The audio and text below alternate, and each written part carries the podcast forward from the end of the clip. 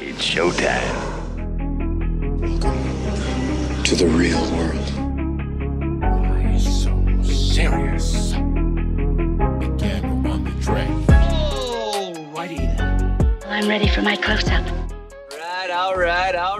Pagi pergi kerja Saya naik motor Saya minta mak saya bawakan bekal Sebab apa Uh, duit tak ada Nak makan apa kan Ha. uh, Bawa bekal lah Mak saya pun tahu Nasib baik ah, Mak saya bagi saya naik, naik motor Lepas tu dah lah Nak isi minyak macam mana Rezeki lah Kan kita ada kad Petron kan Ha. Kan boleh Redeem. uh, Redeem point Ya Ha. Allah Tak tahu rezeki apa kat studio Boleh redeem point Saya tengok sih Redeem Ha. guna tu je lah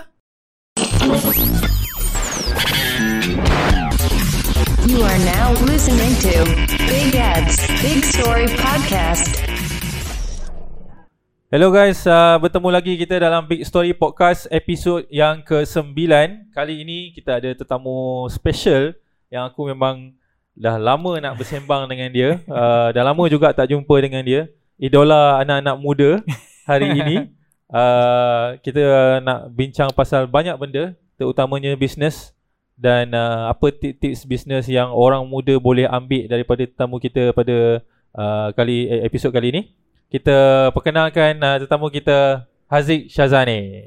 Okay Assalamualaikum Abang Adam Salam sihat Zik ya. Alhamdulillah sihat lama tak jumpa Lama sangat rasanya kot Bertahun, bertahun lah rasanya Wife semua sihat? Anak Alhamdulillah sihat semua a- anak nama apa? eh? Nur Aisyah Rauda Aisyah. Ah, setahun Comel lah Setahun empat bulan Kat story. Ada plan nak tambah lagi? Tunggu anak besar sikit abang Kan nak usah Nak sikit, kena eh? handle business dengan anak lagi Opening kepala sunnah lah Okay. Uh, faham, faham. Kita nak nak tanya sikit background Zik. hmm. Background uh, family uh, background Aziz sendiri lahir tahun bila bulan bila Okay Di so mana? Okay So nama Perkenalkan nama saya Muhammad Haziq Syazani bin Zulfikri. So saya lahir di Melaka 22 Disember Oh, ya, kau lahir kat 1993 Ah Melaka. Orang Tapi Melaka kan kau? Ah, lagi- Melaka Hawau Orang kata kan. Aku pula ya kau KL. Melaka. So tapi ah, Lahir dekat Melaka. Lepas tu duduk KL Sebab tu Oh, kalau okay. pergi Melaka Memang tak tahu apa. Di dekat sana ada apa Apa benda semua memang tak tahu. Tapi makan cincaluk. Cencaluk Cencaluk makan sikit lah Oi. tak, Tapi se- sejak dah kahwin Dengan orang Kelantan ni Makan budu makan sikit-sikit budu. pula Aduh, dah tukar, eh. Macam tu Macam mana wife boleh mempengaruhi Seorang lelaki Okay uh, Adik Adik-beradik ada berapa orang? Adik-beradik saya ada tiga Masuk saya empat orang lah saya Sebab saya sulung Kedua Oh, okay. Kedua perempuan ah, Ketiga lelaki Keempat perempuan So yang masih belajar uh, Last kali lah Tingkatan Oh, yang masih belajar lagi? Tingkatan Tahun ni dia Tingkatan empat Masih belajar lagi Seorang je Yang lain tu semua dah Dah habis belajar uh, Ada kerja Diorang buat bisnes masing-masing jugalah Oh, dia orang pun bisnes juga eh? Yang nombor dua dengan nombor tiga pun bisnes masing-masing juga Sebab dulu kan kita orang buat bisnes sekali kan So dah Hmm. dah dah separate masing-masing buat bisnes haluan masing-masing tapi kita support each other lagi lah. Best lah kan Kalau adik-beradik bisnes Jumpa boleh Ah Ah, kita jumpa meeting-meeting ah kita bisnes, meeting-meeting problem-problem tapi jarang lah kita banyak meeting tentang apa benda kau nak buat benda nak buat macam tu lah cuma kadang-kadang kalau orang minta advice ah kita tolong lah kalau kita nak minta suggestion ke apa orang tolong macam tu lah. Benda okay. kira quick best jugalah. Susah jadi anak sulung Zik Susah nak kata susah tanggungjawab lah sebenarnya. Adik-adik kau degil macam, contoh macam sekarang eh contoh adik-adik dah besar pun hmm. apa-apa kita yang kena lah. Kenapa tak nasihat adik tu? Kenapa tak nasihat adik tu? Ha Oh, so uh, parents tanya lah. Ah parent lah. So macam kita bertanggungjawab kadang-kadang tanya. Kadang macam ah dia ada buat salah kita lah yang backup backup dia de- Hmm. dekat parent kita. Ha Hmm. tak nak bagi parent kita risau tentang dia ke apa Yeah. benda dia buat salah kita cuba nasihat lah. More kepada saya ni more kepada banyak nasihat adik-adik saya lah sebab Tapi dia orang nak dengar lah. Nasib baik diorang dengar. Adik saya Oh. ni Tapi kau garang Zik eh? Garang taklah garang sangat. Tapi ada masa saya tegas dengan orang lah. Ada Hmm. Kita berlembut ada masa kita tegas dengan orang Betul betul. Aku kalau ada ada perkataan yang aku boleh describe Haziq ni selama se, setakat mana yang aku kenal Haziq lah. Ada dua perkataan. Degil dan berani. Betul lah Haziq? Kau degil tak? degil kat abang tu memang degil lah Kan? sebenarnya Tapi uh, jadi orang bisnes ni memang kena ada degil sikit lah. dia, Dia dia tak boleh jadi macam lalang. Betul, dia kena ada degil tapi jangan ego lah. Kalau Ah, ego, lain kan. degil Degil, habis. ego lain betul. kan. Degil kita rasa macam kadang ialah orang cakap ni kita tak kita tak nak buat. Hmm. Kita buat benda lain. Biasa degil lah tu kan. Hmm. Kadang orang suruh buat tu kau buat benda lain. Ah degil. Kadang-kadang degil sebab kita ada rasa macam kita punya pendirian sendiri sebab Hmm. kita nak jadi buat yang terbaik untuk diri kita kan. Cuma Hmm. kalau ego tu kita rasa kita bagus, kita sepandai benda tu lah akan menjatuhkan diri kita sebenar lah. So Haziq bisnes, adik-beradik pun bisnes. Mak bapak memang bisnes ke? Tak, mak uh, mak saya dulu lah sekarang dah, dah dah tak kerja dah dulu 3 tahun lepas. Ah uh, kerana account ayah saya project manager untuk mau kepada telco punya company macam Maxis tu semua. Oh, okay. Tapi arwah atuk saya lah buat bisnes. Ah uh, kira dia buat apa? Macam Bisnes telco juga. Oh, Ah uh, okay. company-company engineering lah kat situ. Kira so bisnes ah, bisnes so modern saya- jugalah. Betul. Kira saya minat pada situ lah. Lepas tu tapi sebelum dia meninggal beberapa tahun lepas tu sebelum 5 5 tahun sebelum dia meninggal kot rasanya bisnes dah start drop dah. Hmm. Apa yang buat saya minat tentang bisnes ni saya nampak dia lah arwah atuk saya tu. Dia banyak tolong orang. Dia macam uh, first dia banyak macam bantu orang buka peluang pekerjaan. Lepas tu Hmm. banyak menderma, banyak bersedekah. So orang kenal dia pun sebab kualiti baik dia di situ. So dari situ saya rasa macam Dia orang dia maksudnya asalnya mana? uh, dia Negeri Sembilan. Oh, Ah, sana. Negeri Sembilan Arwah atuk saya Belah bapak saya lah ah, Okay. So tu yang saya rasa macam Nak Nak jadi macam dia dah sebenar kan Sebab bila kita buat Buka pel- peluang pekerjaan kat orang Orang lagi suka Lepas tu kita Orang kenal kita bukan dengan sifat Riak kita Sifat Orang orang kenal kita dengan sifat apa Suka tolong orang Hmm. Ha, tu yang kita nak Sampaikan kalau orang ni Dia dah meninggal pun orang cakap Oh kenal Haji Taufik ni dia yang dulu banyak sumbang Yang banyak tolong kat situ Orang kenal dengan kebaikan Bukan keburukan Okay, faham, faham. So ada role model lah dalam family juga yang Hmm. Aziz tengok lah. Betul. Tapi ayah tak ayah tak bisnes? ayah tak, ayah pernah buat bisnes tapi tak biasalah bisnes kan tak senang kan. Mungkin bukan rezeki dia, rezeki dia kat kerja lah. Hmm. So sampai sekarang dia kerja alhamdulillah. Okey. oh, masih kerja lagi? Masih kerja lagi. So ayah baru Muda lagi kan? Seingat aku 53. Ayah Seingat aku ayah Haziq macam ragat juga kan? Ah, dia juga kan? sebab dia mau kepada bersukan kuat dulu kan. Sekarang Ah. pun bersukan lagi. Sekarang pun dah ada main basikal juga kadang-kadang. Main golf kadang-kadang. Ha, kat situ lah. Ah, ayah pun main basikal? Main basikal, ses- main basikal jugalah. Oh. Okay, okay. Menarik eh. Uh, yang adik-beradik yang lain buat bisnes apa? Yang kedua Syafiq uh, Yang kedua tu Fatin tu Dia buat uh, jual baju bundle So jual baju bundle ni macam Apa yang best tentang dia ni Dia jual baju bundle tapi online Okay. Ha, dia kita sebab kita kan dulu ada ilmu kan buat bisnes uh, buat bisnes sama. So Hmm. dia gunakan ilmu tu. Dia online kan 100% tapi dia boleh dapat dalam keuntungan dalam bersih lah eh dalam 5 ke 10 ribu sebulan lah. Buat Hmm. baju bundle je yang orang lain buat uh, kena buka kedai dia tak ada pun. Dia buat kat Hmm. rumah je. Cuma kita Oh, tak banyak. Tak banyak ke baju kan kat rumah? uh, kita sebab banyak sebenarnya. So Hmm. kita, sebab sebab tu bila masuk kena keluar cepat, masuk keluar cepat. Hmm. Ha, so dia buat promo lelong seminggu sekali biasa satu guni tu habis seminggu. Satu guni tu habis seminggu. Oh. Kena cepat lah. Okay, okay, So- okay. Selalu cerita pasal bundle ni yang kena ada kedai, Tak ada. banyak kita orang baju, letak. Kita orang jadi macam kita orang pun kan? macam kita orang dulu pun macam saya pun dulu kita mula apa yang ada je. Macam kat rumah dulu kita orang sebelum ada office kita mula pada rumah. Hmm. Apa yang ada kita buat je kat situ. Tak perlu nak sebenarnya buat bisnes ah, nak kena ada office, nak kena apa, kena ada PC semua tak ada. Kita orang tak ada apa-apa pun dulu. Modal pun tak ada. So kita guna Hmm. apa yang ada je masa tu. Tapi mak ayah uh, support lah. Mak ayah Dia orang okey lah, korang Mula-mula bisnes? lah Mula-mula biasa lah Dugaan orang cakap bisnes kan Hmm. Macam Agak berterabur Kita pun pening Semua Tapi lama sekarang Bila orang faham lah Dah nampak Hmm. sikit Sikit-sikit orang faham Biasalah Mak bapak ni Bila ada bila ada masalah mesti ya, cari kerja je lah. Ah, Kan? mula-mula kan. Dulu kan orang dulu kan orang tua. Orang dulu kan macam pergi government, pergi government sebab government banyak kemudahan kan. So tapi bila kita dah capai certain, certain level tu dia nampak macam oh bagus lah bisnes ni. So teruskan, teruskan. Bila kan kawan Hmm. kan kawan ni semua nak tanya anak-anak buat apa? Ah, buat bisnes, buat bisnes sebab dia dah nampak dah kita Ah, punya kerjaan tu macam mana lah kan. Kadang dia dia bukan apa dia nak dia nak yang terbaik untuk Betul, kita. betul Dia tak nak sebenarnya. kita susah sampai terjatuh Betul. sangat kan. Sebab Ah, dia tapi- mungkin mungkin dia nampak orang bisnes ni banyak hutang, Hmm. macam buat-buat banyak kali tak pernah jaya-jaya Hmm. macam hidup kosong so mungkin tu lah yelah mak bapak mana tak sayangkan anak kan Tapi Aziz pernah kerja? pernah saya pernah kerja habis sebab saya diploma uh, saya, saya kerja selama setahun lim, tak sampai dua tahun kurang pada dua, Belajar apa Zik? saya belajar business management masa tu Oh. dekat, dekat UiTM so Ada habis guna benda yang dia belajar tu sekarang? Tak ada. Saya rasa macam belajar banyak main-main lah.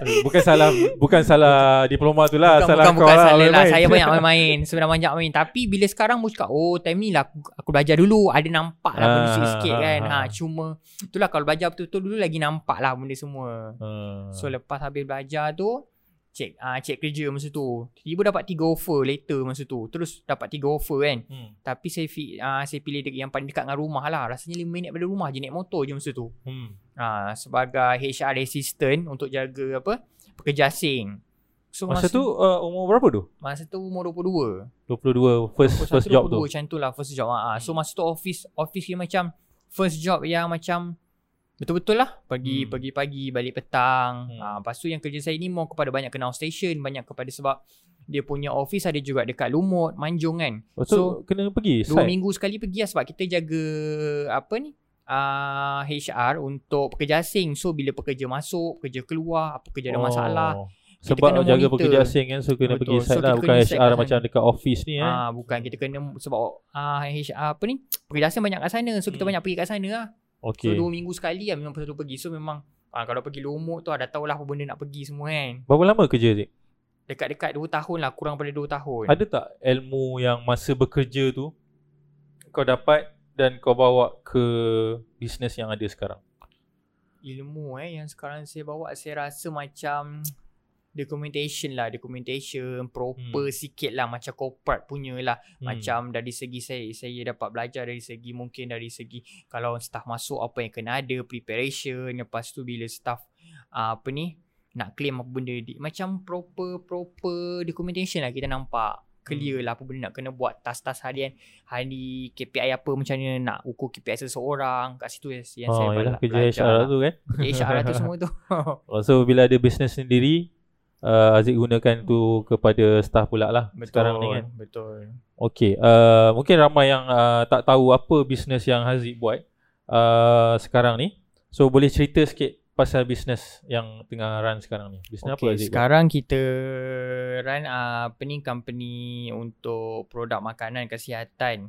Uh, Kala Beauty Sen Berhad. So kita punya produk uh, susu, uh, minuman susu kambing kita ada tiga flavor. Uh, freezer first freezer caramel, kedua flavor chocolate hazelnut, ketiga yang terbaru adalah flavor cendol lah. Dia mau kepada untuk masalah-masalah kulit yang macam kulit gatal-gatal, kulit kusam, kulit eczema, kulit tu Oh kaki merekah. Kita spesialis dekat kulit kat situ. Sebab apa? Lelaki perempuan boleh? Lelaki perempuan boleh. Ah tapi majoriti kita punya customer banyak perempuan lah sebab perempuan banyak kepada lebih jaga kan. Kita Hmm. lelaki kurang sikit jaga benda tu tapi apa yang kita buat kita lagi growing alhamdulillah sebab kita punya feedback memang sangat-sangat banyak. Pernah situ. iklan di TV atau radio? Ah kita masuk ni je masuk macam assalamualaikum dekat Hmm. dekat TV Hijrah, TV3 kita pernah masuk juga dekat ah apa ni wanita hari ni Malaysia hari ni kita masuk. Hmm.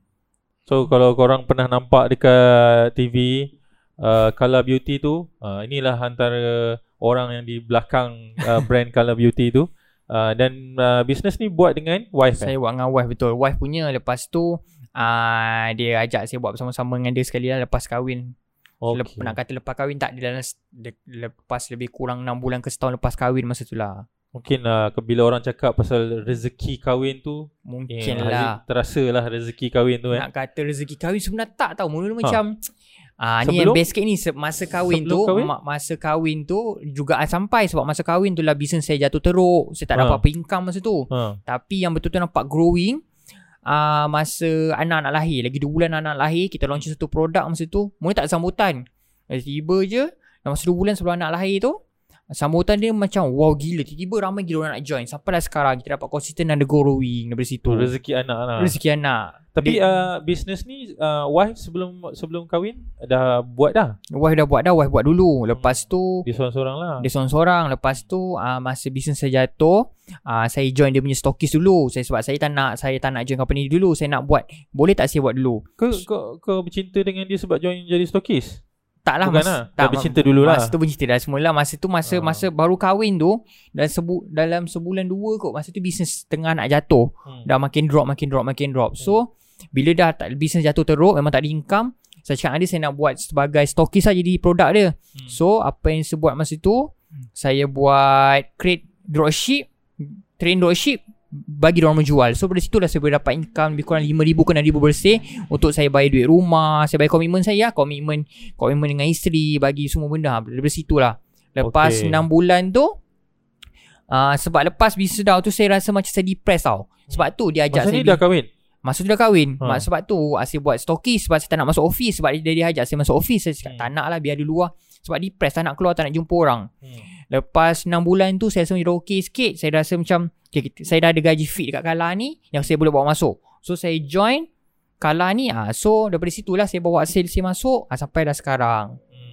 Okay, uh, menarik eh sebab aku aku follow uh, Haziq daripada dulu lagi lah sebelum dia bisnes uh, Kala lagi.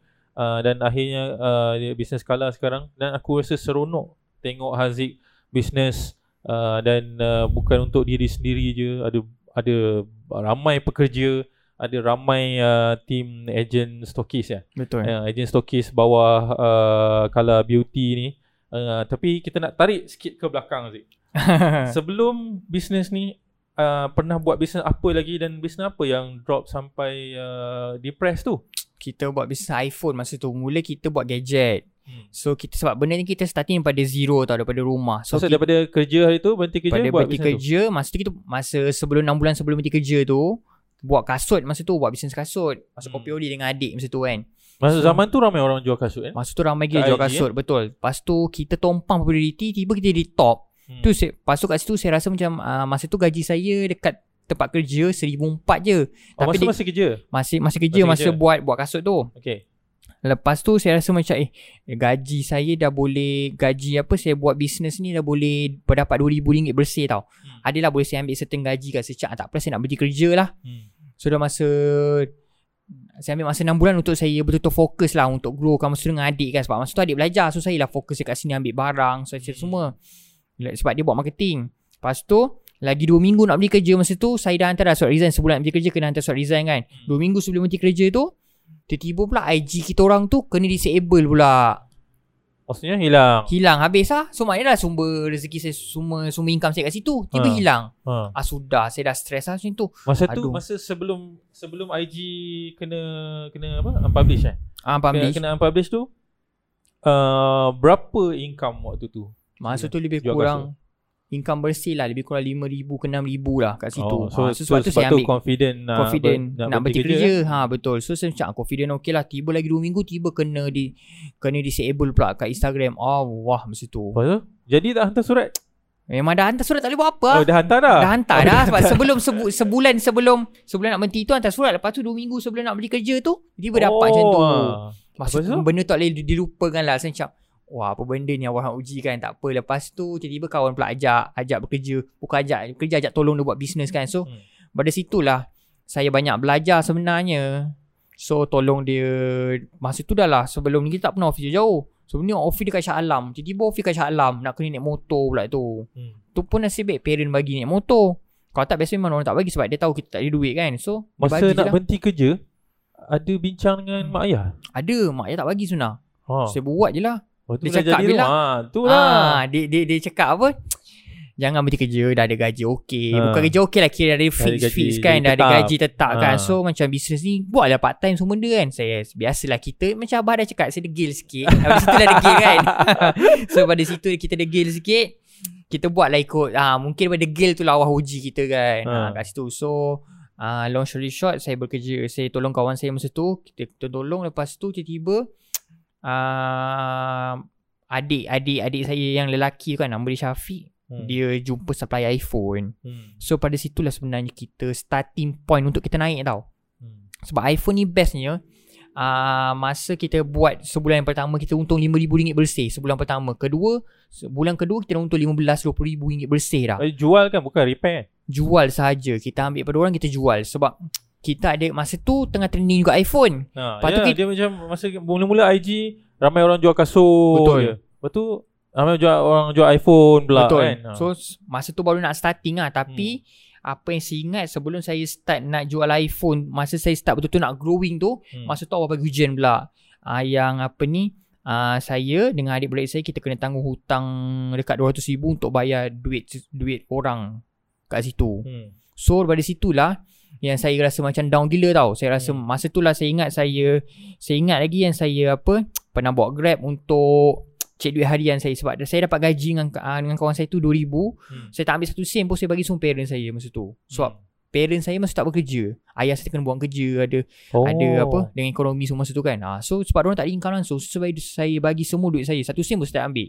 So saya ambil ah Duit 2000 daripada daripada gaji daripada kawan saya bagi tu untuk tolong dia. ha, ha. Sebab dia cakap 2000 So saya bagi semua duit saya kat dia Lepas tu Bukan Ah. senang eh nak bagi semua duit Ha, gaji kat saya rasa- mak bapak. Masa tu memang saya Bukan rasa senang eh. Saya gila Memang tak ada Ha. Sebab tu Habis je malam tu saya buat grab Habis kerja saya buat grab Untuk tampung Tapi saya ingat Time saya buat grab tu Saya memang nangis lah Memang tak ada Bawa uh, kereta lah. Buat kereta buat Ha. grab Kereta apa Ah, masa tu? Masa tu kereta Vios Oh, okay. Ada kereta Vios dekat rumah kan Masa tu Saya ambil Saya buat lah Tapi saya tak beritahu parents saya masa tu Dah lama saya bagi dia tahu Sebab Tapi setiap hari keluar. setiap hari keluar malam Keluar malam Keluar malam keluar Saya buat seminggu tu Non stop masa tu kan Yelah Banyak dapat Aziz. tak ada duit Boleh lah untuk tampung-tampung Masa tu baru lagi banyak. kan, Masa tu baru sangat Ha, Terlampau tak baru ramai lagi driver kan. Masa tu lah kita sedang Oi gila-gila. Lepas tu Pagi pergi kerja Saya naik motor Saya minta mak saya bawakan bekal. Sebab apa? Ah, Duit tak ada Nak makan apa kan? Ha. Ah, bawa bekal lah. Mak saya pun tahu nasib baik ah, Mak saya bagi saya naik, naik motor. Lepas tu dah lah. Nak isi minyak macam mana? Rezeki lah. Kan kita ada kad Petron kan? Ha. Kan boleh Redeem. ah, Redeem point Ya Ha. Allah Tak tahu rezeki apa Kat situ. Boleh redeem point Saya tengok. Saya Redeem guna tu je lah. Oh kira kau menang Aziz. Aku minyak minyak minyak kereta lah eh. Ni kau naik motor kan? ah, Naik motor Minyak kereta kan paling sikit aku pernah isi eh RM3. Wah Aku rasa terhina saya rasa. Aku rasa macam sebab tak, tak tapi tak ada. Kau kena keluar juga cek ke, uh, Hmm. kau kena keluar juga kerja. Dan uh, aku naik Myvi lah so. Tapi duit ada RM4. So, RM1 lagi aku nak beli roti. Oh So aku kena isi RM3 Oh untuk jalan slow-slow lah. Uh, Myvi lah Myvi kira safe juga kan? Kau, kau, berani lagi kan? Kalau pakai 2.0 2.4 tak berani oi. Isi 3 ringgit tak Confirm memang tak bergerak tu pe- habis. keluar petrol station dah habis lah kan? So kau kira menang daripada aku lah. Isi isi minyak pakai Tu redeem dah point. nasib baik. Kalau tak ada tak tahu buat macam mana lah. Lepas tu dalam masa sama Masa kat sana pun Kawan-kawan saya yang Apa yang ni Banyak belanja saya. Macam tu lah. Tapi saya tak pernah bagi tahu Orang ada masalah apa? Cuma mungkin itulah Bila kita ada masalah Wah tolong. So daripada situ Saya dah stop uh, Tak tolong kawan saya Saya fokus kepada bisnes iPhone Masa sebab saya rasa macam iPhone ni boleh pergi lebih jauh lah. Saya fokus betul-betul 3 bulan Boom letup gila. Aku tak heran bila kau cakap uh, kawan-kawan kau tak tahu masalah kau dan kau tak pernah cerita dan dia tak nampak pada kau. Sebab uh, aku ken- daripada aku kenal kau dulu sampai sekarang aku rasa kau ada satu uh, energi yang tinggi lah. Kan? Kalau korang tengok dia cakap kan Haziq cakap pun laju kan dia macam nak, Ah, nak pergi itulah. ke something. Macam nak pergi nak, tak sabar-sabar nak pergi kan. So aku rasa macam itu kualiti yang ada pada Haziq yang pada waktu tu aku dah kenal dia dah. Ah, Masa kenal dah. Uh, bila bila kita minum uh, Haziq cerita pasal yang IG IG Ah. tu kan. Uh, kena unpublish tu pun aku rasa macam budak ni someday akan jadi somebody lah. Apa tu aku pun tak tahulah kan aku bukan tok bomoh kan tapi bila aku tengok Haziq sekarang aku rasa macam happy lah tengok kan sebab aku rasa memang kau ada kualiti untuk jadi usahawan yang yang berjaya lah. Amin, Dan Alhamdulillah amin. memang berjaya lah sekarang. Amin Itulah So sebab bisnes tu lah yang rasa down tu. Business tu lah Sebab yelah Sebab kita mula dari zero Hmm. hmm. Daripada zero Daripada kita ada lebih kurang 13 orang staff Kita ada office Kita ada macam-macam lah Dengan situlah saya rasa macam Kita rasa macam berduit sikit. Ah, Tapi Hmm. daripada situlah Kenapa Allah uji saya Sebab Biasalah kita daripada tak ada duit Ada duit. Kita rasa macam Kita jadi ego Kita jadi riak Kita jadi takbur Kita Masa di tu umur? 24 Muda lagi. 24 Kan rasa macam 24 kot gaji saya masa tu Saya ambil RM15,000 dekat company kan. Hmm. Macam wah Daripada sebelum ni gaji RM1,000 RM1,004 je. Tiba Hmm. boom dapat gaji. Kawan-kawan yang sebaya kerja dah tak dapat Biasa-biasa gaji ah, tu kan. Memang tak dapat lah. So saya ambil dari situ kan. Saya macam Biasalah Ada duit kan. Hmm. Lepas tu saya masuk kelas Masa tu saya masuk kelas Titanium Dr. Azizan Hmm. Lepas itulah saya nampak growing Tapi gila-gila masuk untuk bisnes Untuk misalnya iPhone iPhone. Okay. Saya masuk gila-gila masa tu Tapi bila dah start Saya dah start naik Saya dah start Rasa macam diri saya bagus Hmm. Diri saya bagus Kelas tak masuk Apa yang dok cakap tak dengar Apa yang orang ajar Tak nak masuk kelas Apa apa kau rasa masa tu macam Rasa alah macam- dia tahu lah. Ah, benda dah tu tahu, dah pandai. Tak apalah, biarlah. ah, time tu lah cakap, oh, wah habis jatuh. Ha? Dekat situ awak uji kita slow, kita ada ilmu, kita tak dengar. Kita dah lupa dah pasal sebab ilmu lah kita naik tapi sebab kita takbur, kita riak, kita rasa macam diri kita bagus, awal uji kita boom terus jatuh teruk oh. Hmm. Dah lah nak kahwin masa tu. Lepas kan habis jatuh. Tu yang saya ingat bila sampai sekarang lah ilmu tu kita kena hormat. Ilmu kita kena hormat. Bila kita ada ilmu tu insya-Allah benda tu akan menjadi kita punya kelebihan lagi untuk kita lagi growing lah. Cuma kena tolong hormat ilmu jangan rasa macam diri ni bagus. Hmm. Pinjaman Allah je ilmu tu. Sebab Jangan kadang kata, ilmu Jangan rasa ilmu tu milik kita lah Betul kadang ilmu ni Pasal tak kadang kita cakap kat orang tu Kita buat jadi Orang tu buat tak jadi Kenapa? Sebab Allah dah bagi benda tu Jadi untuk kita buat Ah Hmm, Macam hmm, tu hmm. Dulu pernah je Dulu mula-mula saya buat Kenapa benda ni saya buat Jadi sekarang tak buat Tak jadi-jadi dah ha, Ha, Kat ha. situ banyak je benda tu berlaku Okay Tapi tak heran juga Umur 24 eh Umur 24 Gaji RM15,000 Kau memang akan jalan berkepak sikit lah Betul Ba- Bukan berkepak sikit Berkepak banyak lah Betul. Ke- Kalau jalan tu uh, Dia macam ni eh. Bila kita ada duit kan Kita rasa macam orang tahu kita ada duit. Betul. Kita jalan macam orang tahu kita ada banyak duit. Betul. Sama juga macam kalau kita tak ada duit. Aku masa isi minyak RM3 dekat petrol station tu Nak isi tu pun rasa takut Mana-mana sebab takut orang nampak Orang tahu. Bukan Kita rasa macam Orang semua tahu Kita sebenarnya Betul. ada RM4 Tapi siapa yang tahu? Sebenarnya tak ada pun. Diri Siapa kita pun je. tahu kita ada duit ke tak ada duit ke. So uh, Itulah pengajarannya Daripada cerita Haziq yang cerita aku kan. Betul lah. Sebenarnya orang tak tahu pun kita ada banyak duit ke Betul, ada, Tak ada betul. duit ke. Uh, Buat macam biasa je. Betul. Uh, Buat macam biasa je. Dan tak perlu pun bagi tahu orang Kita ada duit ke tak ada. Ada banyak masa lagi ya? Okay uh, Ada banyak lagi Kita nak sembang dengan Haziq Menarik ni kalau korang orang muda yang minat dengan bisnes ataupun nak dengar apa pengalaman Haziq uh, dalam dia mencari bisnes yang sesuai dengan dia dan akhirnya mengembangkan bisnes yang uh, sekarang ni. Uh, tunggu untuk bahagian yang kedua. Kita habiskan bahagian pertama dekat sini. Uh, kita jumpa lagi di bahagian kedua episod ke-9 Big Story Podcast. You are now listening to Big Ads Big Story Podcast.